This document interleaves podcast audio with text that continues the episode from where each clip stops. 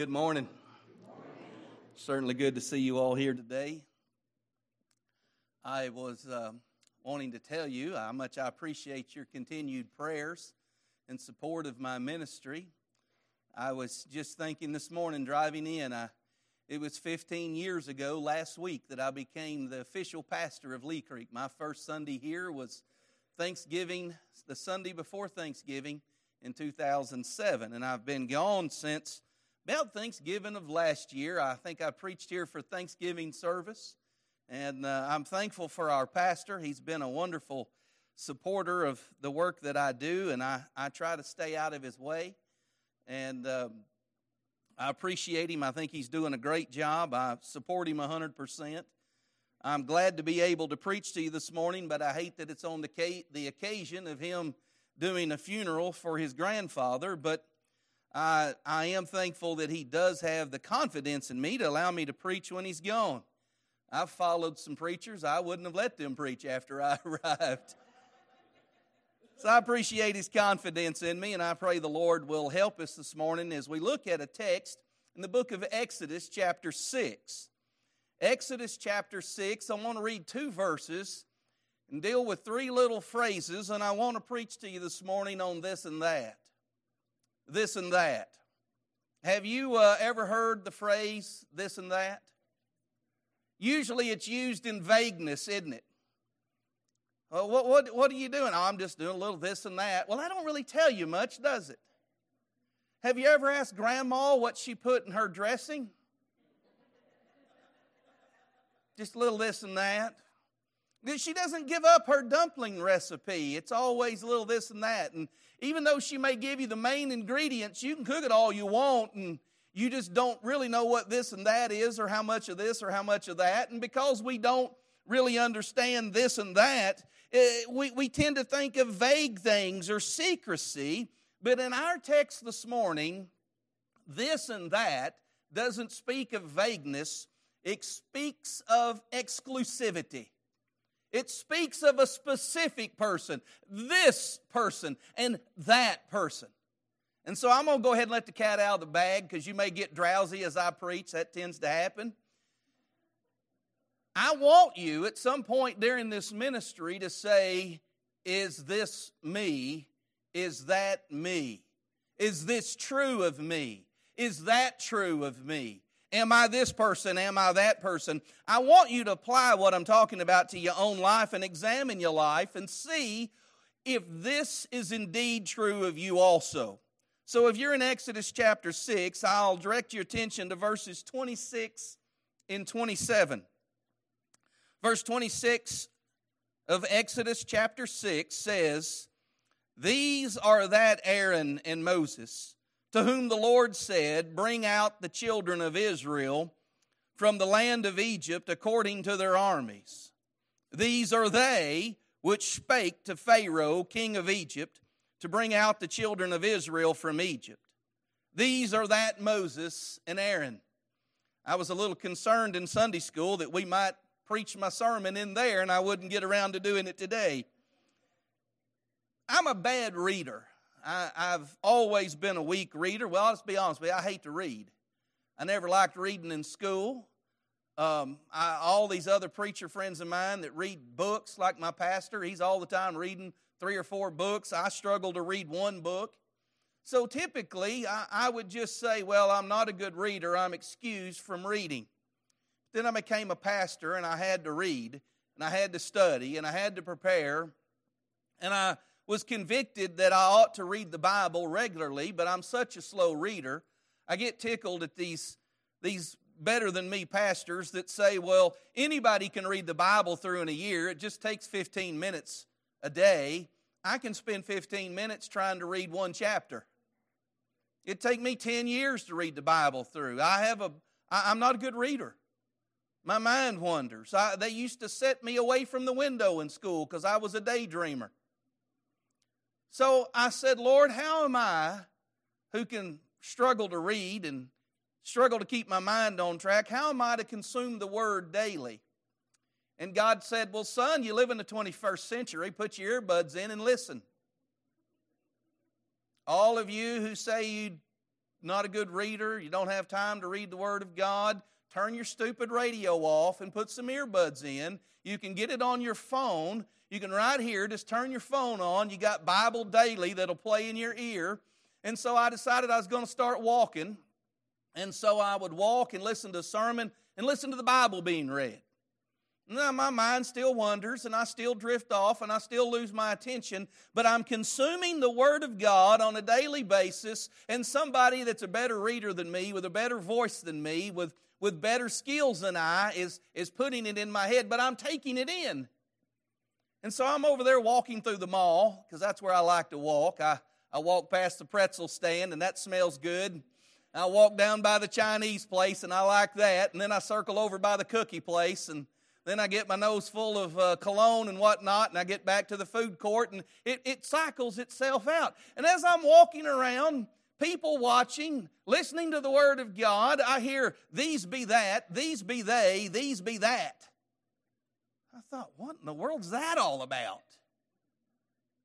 So I went home and got my Bible out, and I said, Why does God, in the inspired Word, say, These be that Aaron and Moses. These be they, Moses and Aaron. These be that Moses and Aaron. Why does God use these weird words? Began to study this out, and I decided I'd preach on this and that. First thing I want us to do is look at verse 26 and see that this and these are that that were individuals of the promise. Look with me again at verse 26. These are that Aaron and Moses to whom the Lord said, Bring out the children of Israel from the land of Egypt according to their armies. Friend, Aaron is listed first because we have been reading in the book of Exodus the genealogies of the children of Israel. We've been learning who Aaron and Moses came from. We've been learning about the other tribes. And in this genealogy, we've listed a bunch of names, some of them repeated. Some people have the same name. But what we found here is that we've got a specific Moses and a specific Aaron. Other children were named Moses, other children were named Aaron, but these be that Aaron and Moses. And Aaron is listed first because he's the older brother. But something happened between the birth of Aaron and the birth of Moses that disturbed the way children were reared in Egypt. That happening was Pharaoh saying, You midwives, when the Hebrew women give birth, if they have a son, kill him at birth. The midwives didn't want to disobey God and they refused to do it. They told Pharaoh, He said, Why aren't you killing the boys? Why are the boys still living? They said, All oh, these Hebrew women aren't like Egyptians. They just go out in the woods and come back with a baby. Moses' mom and dad came back with a baby. And they saw that he was a proper child and they hid him in the bulrushes. Aaron, we're not told any of that about, but Moses that we are. So let's look at the life of Moses. Let's talk about his birth. He was born in a time where it was illegal to be born a Hebrew boy, and he lived. And he was hid in the, in the bushes of the Nile River, floating in a basket. Now, friend, I don't know much about the Nile River, but I know it's full of crocodiles, and I know it's got all sorts of other stuff wrong with it. And I know how mosquitoes are down along the river, and I can't for the life of me fathom putting my child in a wicker basket and setting him on the banks of a crocodile river and saying, Best of luck, we'll come back at dark and feed you. But Moses had a promise upon his life, and he lived through that and he had a blessing upon his life. Here he is, hid out on the banks of the Nile River, and the daughter of Pharaoh comes down and falls in love with a baby boy that she found in a basket on the banks of the Nile River. So he's got a blessing. He grows up in Pharaoh's house. He grows up in the king's court. He eats all the good food. But he chooses to identify with the children of Israel. He gets out there and he observes that one of the Egyptian taskmasters is beating one of his fellow Hebrews. He gets that Egyptian taskmaster and kills him. He murders him. Cold blood. Hides him in the sand, buries him in a shallow grave. Next day, two Hebrews are fighting. He said, Guys, guys, our, our enemies are, are, are the Egyptians, not each other. One of them said, What are you going to do, Moses? Kill me like you killed the Egyptian yesterday? See, word got out that Moses had killed an Egyptian. And Pharaoh said, You know what? I'll just kill Moses. I don't care where he got adopted from. I don't care what my daughter thinks. I'm not going to have a guy living in my court going around killing my people and getting away with it. Murder's murder. So he was banished. So he had a birth, he had a blessing, he had a banishment. He goes to the backside of the desert in the land of Midian. He ends up back there for 40 years. 40 years.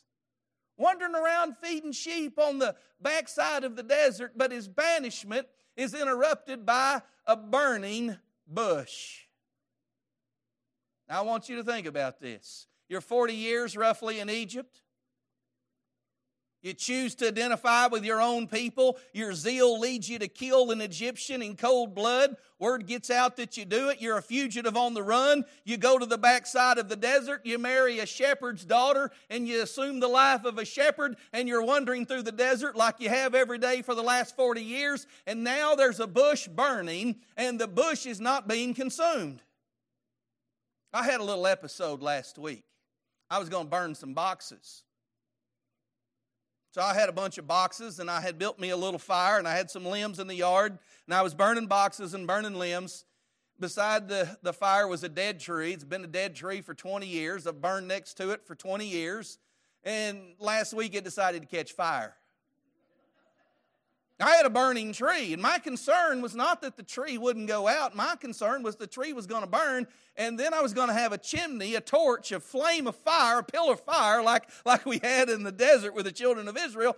And I just wanted to burn a few boxes. I had stuff to do in the house. I got to get ready for Thanksgiving. No, I've got to go in the garage, get my chainsaw out, put gas in it, put oil in it, cut down a burning tree, and cut it up and contain it so I don't burn down the woods. I saw smoke in that burning tree and I said, that thing's going to catch on fire. A little bit later, smoke was coming out the top. I knew what was going to happen. Moses is walking through the desert. He sees a bush on fire. He says, uh, Gather up the sheep. You know, this place is fixing to come ablaze and nothing else catches. And he says, Well, it'll burn out here in a minute. Maybe there's no need to worry. And he keeps looking at that bush and he keeps looking at that bush and he can't see what he needs to see from here. And he walks over there. And when he gets to the burning bush, lo and behold, it talks. Take off your shoes. The place you're standing is holy ground. You see, Moses received a promise at that burning bush of something that God intended to carry out. Book of Hebrews, chapter 11, verses 24 through 26 says, By faith, Moses, when he was come to years, refused to be called the son of Pharaoh's daughter, choosing rather to suffer affliction, the people of God, than enjoy the pleasures of sin for a season, esteeming the, approach of, the reproach of Christ greater riches than the treasures of Egypt. For he had re- respect unto recompense of reward. Moses forsook all the blessings he had to identify with God's people, and God's people didn't want him. But when he was in the desert with the banished brother in law, Midianites, the other kids of Abraham, not the kids of blessing, God appeared to him there and gave him a promise and spoke to him. Now I'm going to ask you a question Has God ever spoken to you? You say, well, Brother Harold, I ain't never seen a burning bush. I didn't ask you if you saw a burning bush. I didn't ask you if you had sugar plum fairies dancing in your head. I didn't ask you if lightning flashed. I didn't ask you if you saw stars. I said, Has God ever spoken to you? You say, well, Brother Harold, he's never audibly spoken to me. He's never thundered from heaven. He's never cried out. I'm asking you this Has God ever said that you're a sinner and you need a Savior and Jesus Christ is your only hope, and without Christ you will be eternally banished in a place called hell because you've rejected the sacrifice that God provided on your behalf? You see, as a young boy, God spoke to me. Oh, He didn't audibly speak to me. He didn't speak to me through a burning bush. He spoke to me through an old white headed preacher in a little Baptist church where I heard that Jesus Christ had paid a ransom for my sin and that He died on the cross and that I was a sinner by birth and by choice. And at that point in time, I knew beyond the shadow of a doubt that my only hope was to repent of my sins, believe in the Lord Jesus Christ, confess that to the whole church, be baptized in the baptistry, and identify with God's people because that's who I was. God spoke to me, not in an audible, burning way, but I heard the call of the Lord and I responded in faith and repentance, was glorious, gloriously saved. Brother Harold, how do you know that? Because I have a testimony of the individual promise. We were discussing in Sunday school this morning the burning bush. I think most of us agree that's when Moses got genuinely saved. But long before Moses got genuinely saved, God was working on him all along. I think if you look at Saul of Tarsus, you'll find that God was working on him all along. On the road to Damascus, he was struck blind, and he said, Who art thou, Lord? And God said, It's Jesus whom thou persecutest. How long will you kick against the goads?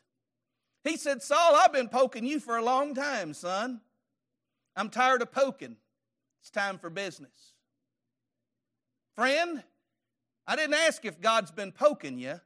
I'm asking, have you an individual promise of eternal life in Christ Jesus, just as Moses had here? Have you the promise of eternal life? Have you answered the call?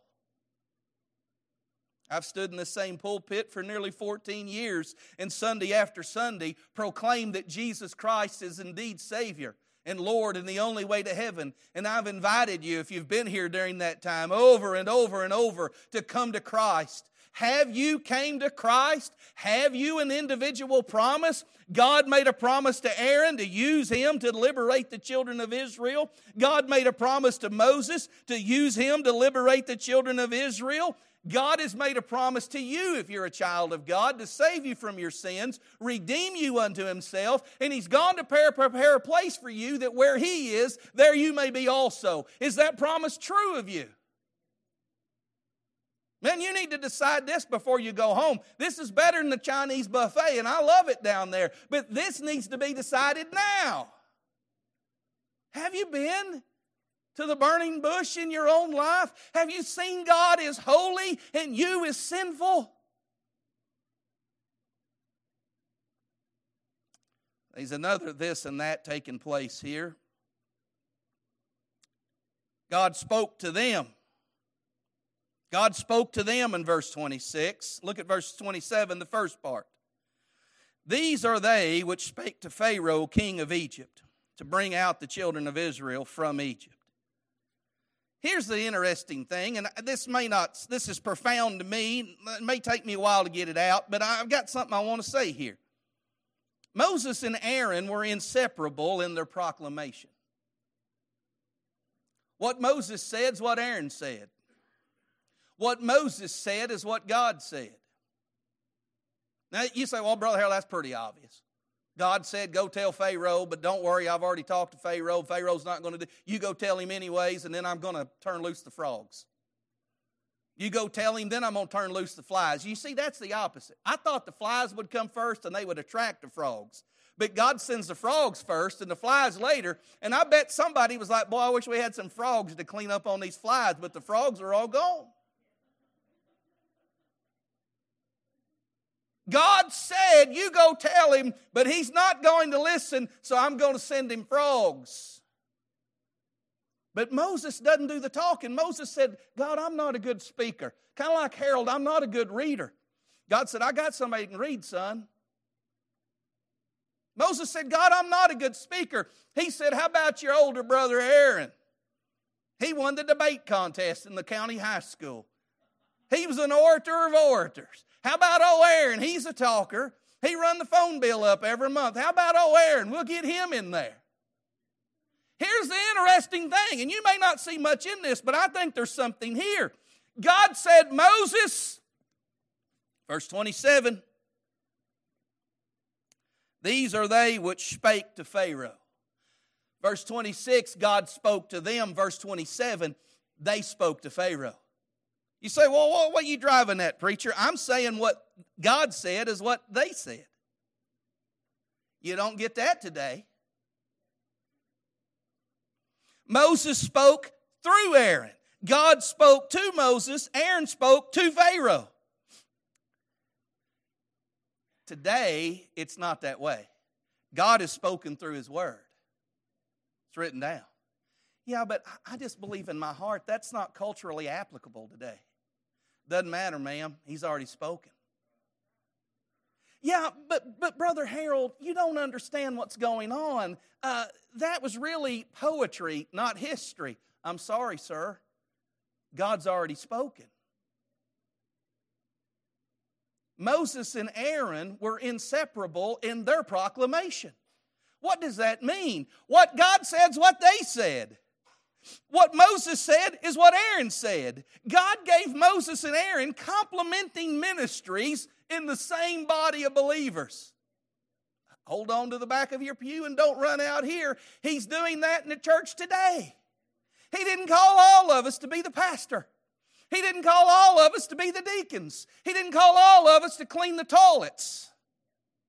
You should have said amen right there.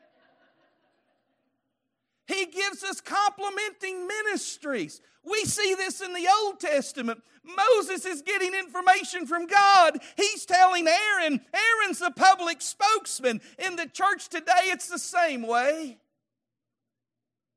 God's gifting this person to teach a class. He's given this person to work in the nursery. He's given to this person to do some other labor. This person is more evangelistic than the rest of us. This person is better at working with kids than the rest of us. He's uniquely gifted us. Paul says it this way We are members of one body.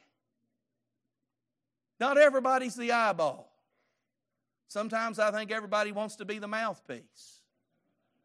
Sometimes I don't think anybody wants to be the ears. Sometimes we have more hands than we have feet. The point I'm driving at here is that you? Is this true of you? I'm talking about this and that, you see. Moses and Aaron have these complementing ministries, but in churches, we have complementing ministries, but we're not known for getting along. We're known for arguing, are we not? Every town I've ever been in, if it had two Baptist churches, it seemed like number two came from number one. I get tickled at a town nearby, says uh, Alma over here. Says Alma Heights Baptist Church. New Heights Baptist Church. Greater Heights Baptist Church. They're about two blocks apart and they just go up the hill. Seems to me they should have went back together and everybody known they had complementing ministries. See, I have a complementing ministry.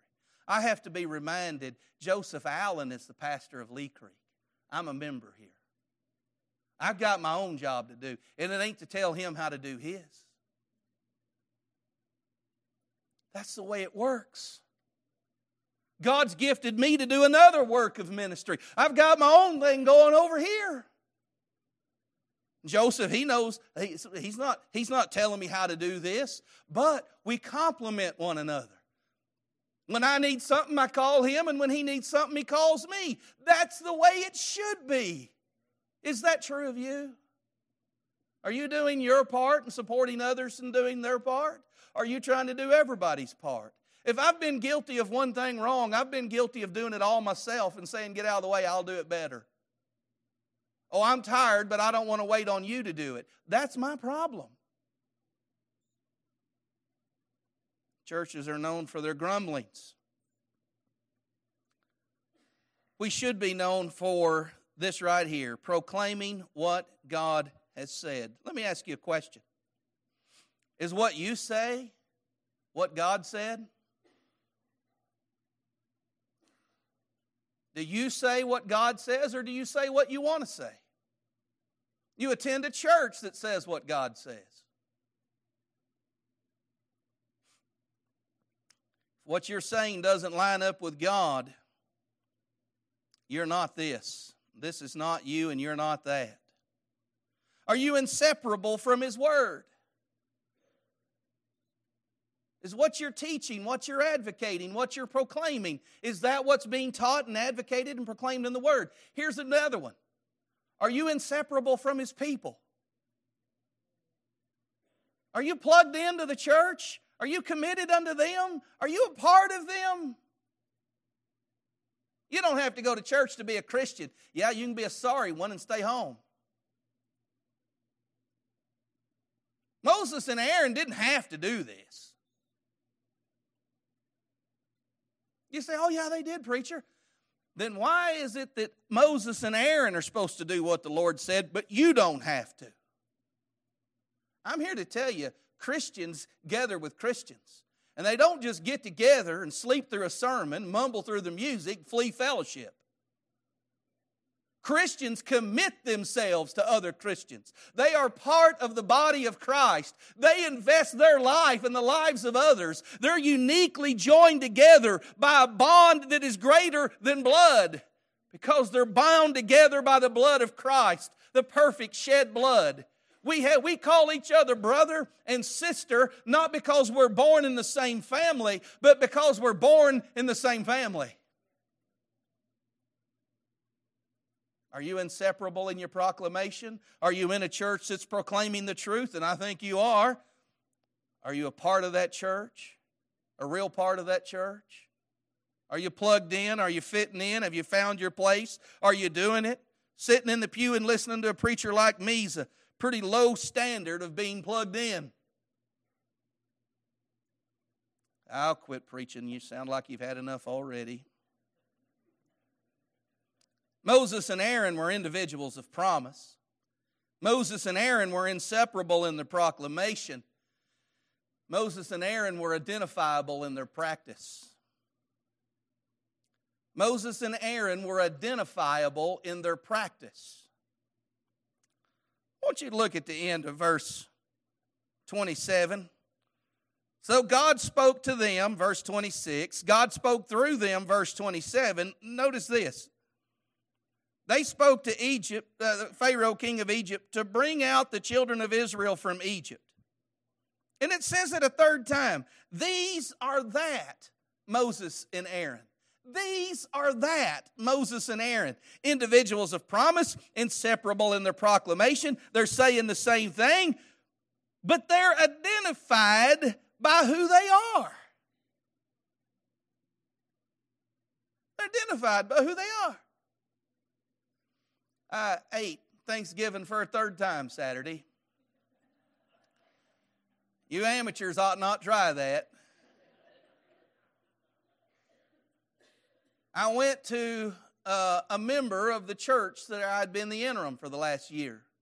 He'd invited us up to eat with his family. I said, Well, we got a family to eat with. He said, I know, but you're like family to us. So we went up there and ate with him. And so I'm sitting down with a family that I know, and I know some of his kids that I've met through, you know, church ministry there. Well, in comes his sister and his other sister and his third sister and his other brother and all their kids and their nieces and their nephews. And so we're sitting here and I'm being introduced to all these people, and, and I don't know any of them, you know, and I'm trying to be polite and carry on, make small talk and whatnot. You know, I don't want to be there and be the guy that doesn't talk to anybody. I'm a Christian. So I start talking to this daughter of his, and she says, Yeah, my better half is Dusty Post. I said, Oh, I know Dusty Post. She said, No, no, no, there's a couple of Dusty Post. And I said, Does Dusty Post his dad, the golf pro? And she goes, You do know my better half. You see, this Dusty Post be that Dusty Post whose dad is the golf pro. I said, I know him. He's five years younger than me in school. Identified by his practice. Now, I'm talking about this and that, remember? We're just talking about this and that. Joseph said, What are you going to preach on while I'm gone? And I can understand he'd be a little nervous. I said, Oh, Joseph, I'm just going to talk about this and that.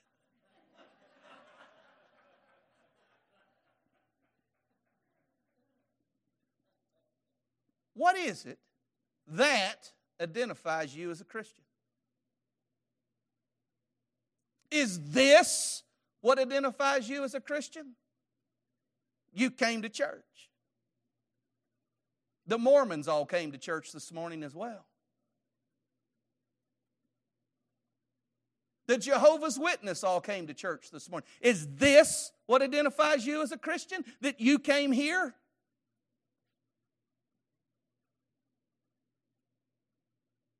Why does it say it again at the end of verse 27? This be that Moses and Aaron. I want to make something, I want to point something out here. If you go back and you look at verse 26, it says, These are that, Aaron and Moses. Aaron's first, he's born first, firstborn. These be they, they're grouped together because they're inseparable in what they have to say in their ministry and their service to the Lord. Then at the end of verse 27, Exodus 6 here, it says, These are that, reverse of order, Moses and Aaron. Why is Moses now number one and Aaron number two? Because being identified by your practice has nothing to do with your birth, it has to do with your performance. Was Moses the greater of the two? You can nod your head up and down. I won't call you Pentecostal. Come on. Was Moses greater than Aaron as far as recognition? Huh? Did they not call it? Was it Moses that got the Ten Commandments or Aaron? Was it Moses that went on Mount Sinai or was it Aaron? Was it Moses that saw the burning bush or was it Aaron? Was it Moses that led the children out or was it Aaron? It was Moses that God came to and chose to do all this great work. It was Moses that had the greater ministry. It was Moses that wrote the first five books of the Old Testament. Moses is listed first because Moses now is being identified by his practice. He's not being identified by his birth. They were known for their accomplishments. How did they spend their time? What did they do? Friend, when I look at the end of verse 27, it gives me hope. Moses and Aaron were distinguished from everybody else. There's a time here, friend, where nobody liked Moses and Aaron. Remember that? Hey, look, we just want to make bricks. Will you shut up? Now they won't give us straw. We got to go get our own straw and still make the same number of bricks. Because we didn't get our own straw and make the same number of bricks, they beat all the leaders. So why don't you two shut up and go back home? And I'm going to tell you what, if they'd signed up for this, they probably would have. But they didn't sign up, they got drafted. God called them to something. They couldn't speak. Jeremiah said, I'm tired of preaching. This stuff don't pay. But he had a fire in his bones and he couldn't shut up. He had a burning in his belly that he had to get out. It was God who had a plan for him. They said, Moses, Aaron, shut up. Go back to the wilderness. Aaron, follow him. Take your family and go. Go back to keeping sheep. So they liberate them. I bet when they came through that Red Sea, they put Moses and Aaron on their shoulders and carried them around the camp. Yeah, about three days later, they said, Hey, we want to go back and eat fish and garlic in Egypt. We're tired of this. God sends angel food cake from heaven. That's the Harold Smith paraphrase version. Manna from heaven. We're tired of, we're tired of heaven baked bread. God sends them quail knee deep till it stinks. Their clothes don't wear out. Ah, stars. If you've ever raised kids, their clothes don't wear out. The cloud shelters them from the sun. The, the fire lights up the streets of their camp at night.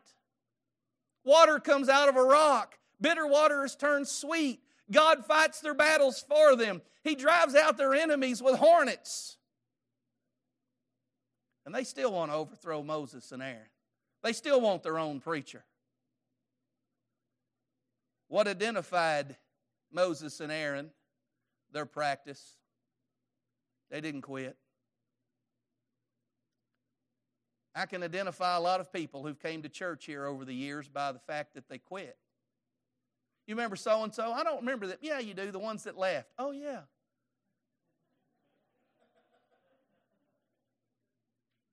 You know, sister, so I don't know her. Yeah, you do. The one that's always got the mean look on her face. Oh, that lady. I can identify them by their practice. You know that sweet lady that always sends you a card every time you're sick and you miss church? Yes, yes. You know that person that's always checking on you when you're when you're down in the dumps? Yes, yes. Moses and Aaron were identified by their practice. What distinguishes you from everyone else? I talked about people in the first part of this that had an individual promise upon them, that they met God, that God had called them out of a life of sin and granted to them faith and repentance and made them a new creature in Christ Jesus. And everybody in here smiled and said, Amen, Brother Harold, that's good preaching. And then I talked about some people who were inseparable in their proclamation. What God said, they said. And they believed what God said. And then I talked about them all having this complementary ministry where everybody has their own responsibilities in the church. And it got real quiet. So quiet that I went ahead and jumped to my third point. And now here I am in my third point, and I'm talking about being identified as a Christian by the way you minister as a Christian and I can hear a cricket in the men's bathroom.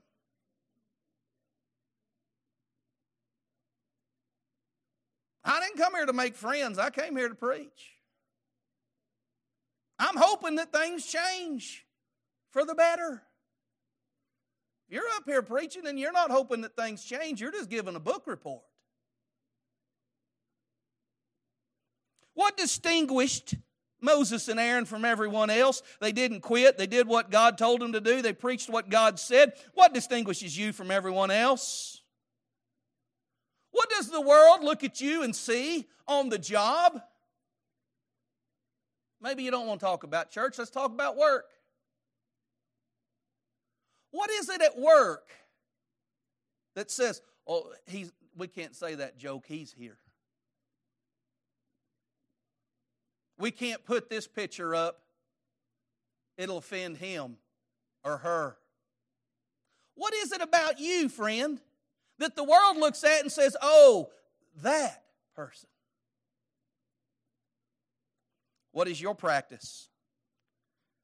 I said this verse gives me hope. This little phrase gives me hope that Moses, who was the younger, became the greater.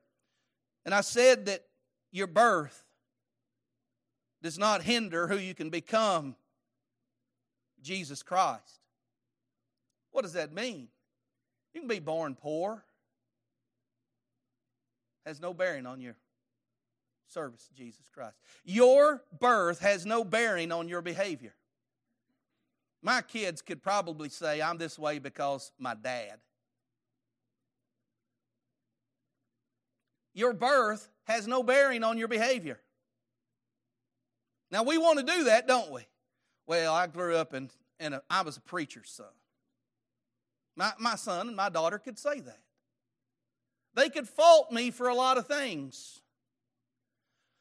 But when it comes to Jesus Christ, we're not going off our old birth, we're going off our new birth. Except you be born again, ye shall not enter the kingdom of heaven.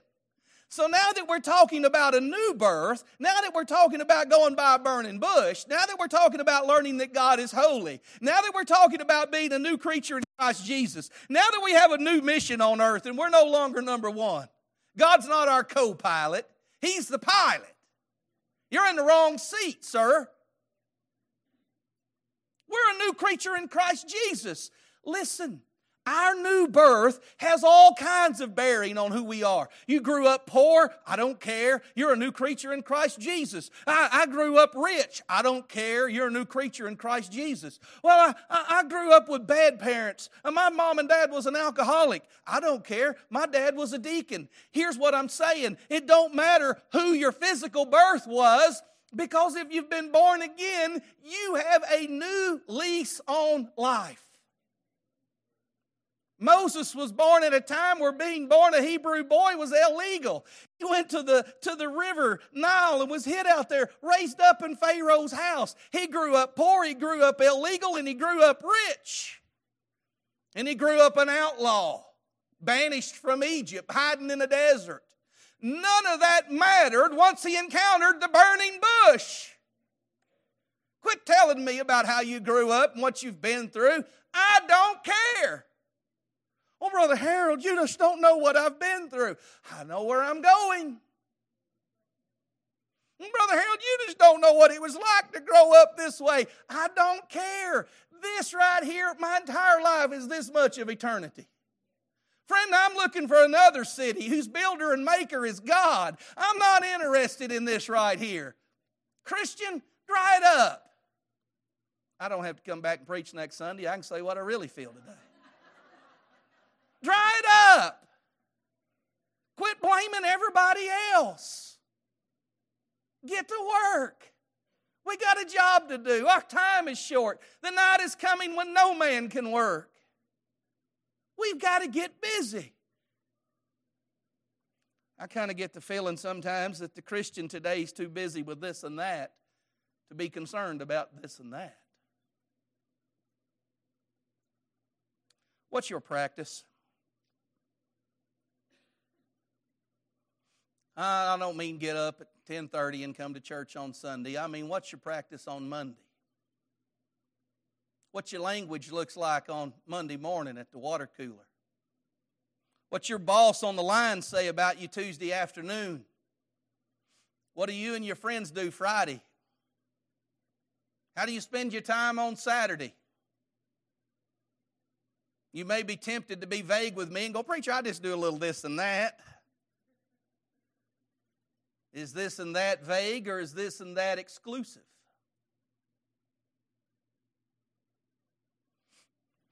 Let me close my message this way. Is that you? Do you have the promise of eternal life? Are you a Christian? And don't, don't give me that line out of the country song, you and Jesus have your own thing going. Are you a Christian? Do you believe in the Lord Jesus Christ? Oh, yeah, I, believe in Jesus. I never find sinners anymore. Everybody I talk to is a Christian. I'm a Christian. Yeah, I'm a Christian.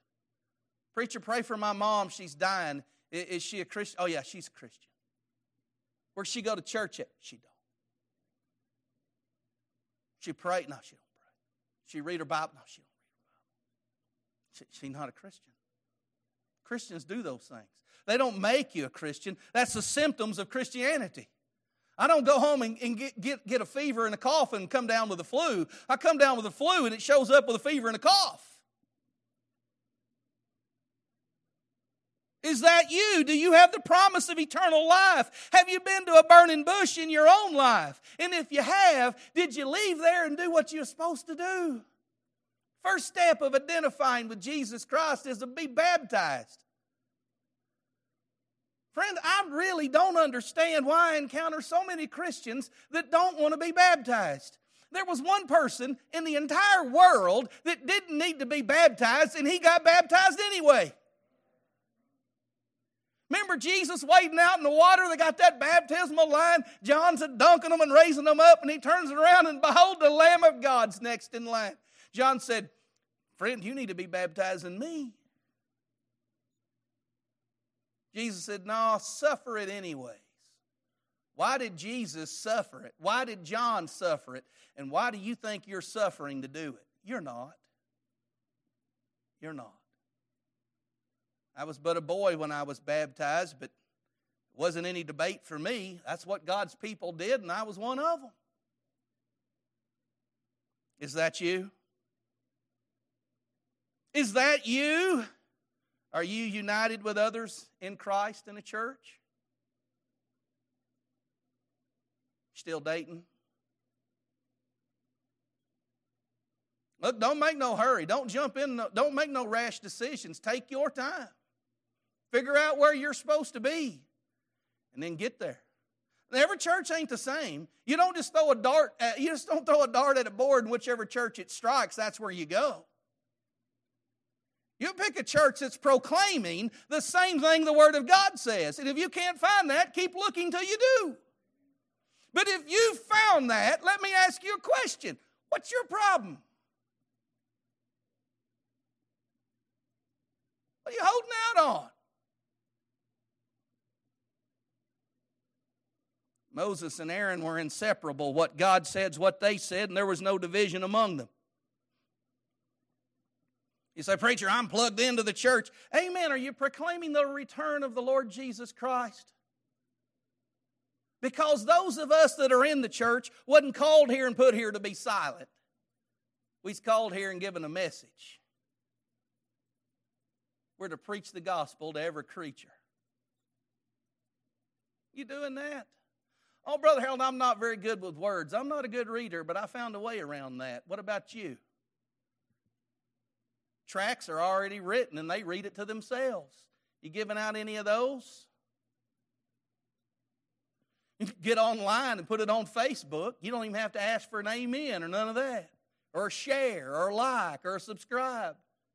Just say, Jesus Christ is my Lord and Savior. He died to redeem me from my sins, and I believe in Him, and you should too. Evangelism.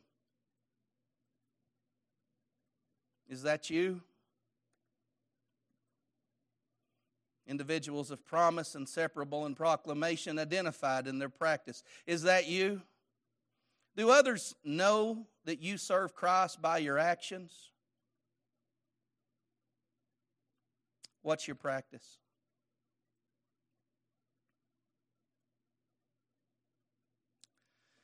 The first thing we looked at, God spoke to them. Verse 26, God spoke to Moses, and then God spoke to Aaron. Verse 27, the first part, God spoke through Moses, and God spoke through Aaron. And then at the end of verse 27, God spoke not to them or through them, but of them. These be that Moses and Aaron. God identified them. Here's the real thing that we need to get by Has God spoken to you? And is God speaking through you? And then here's the real test does God speak of you? Does He know you?